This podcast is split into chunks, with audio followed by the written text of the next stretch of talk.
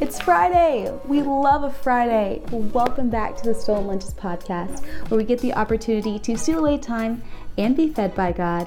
Let's go ahead and get this word today.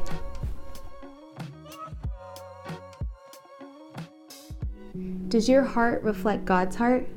Every decision or choice we make says a lot about us. Our attitudes, how we treat others and ourselves, reveals a lot about us. And there are times where our choices have led to great disappointment or pain.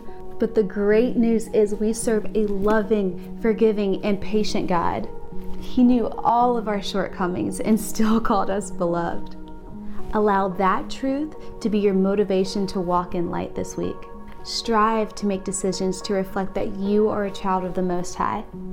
I want you to make a commitment in your heart to seek God's wisdom this week in all that you do.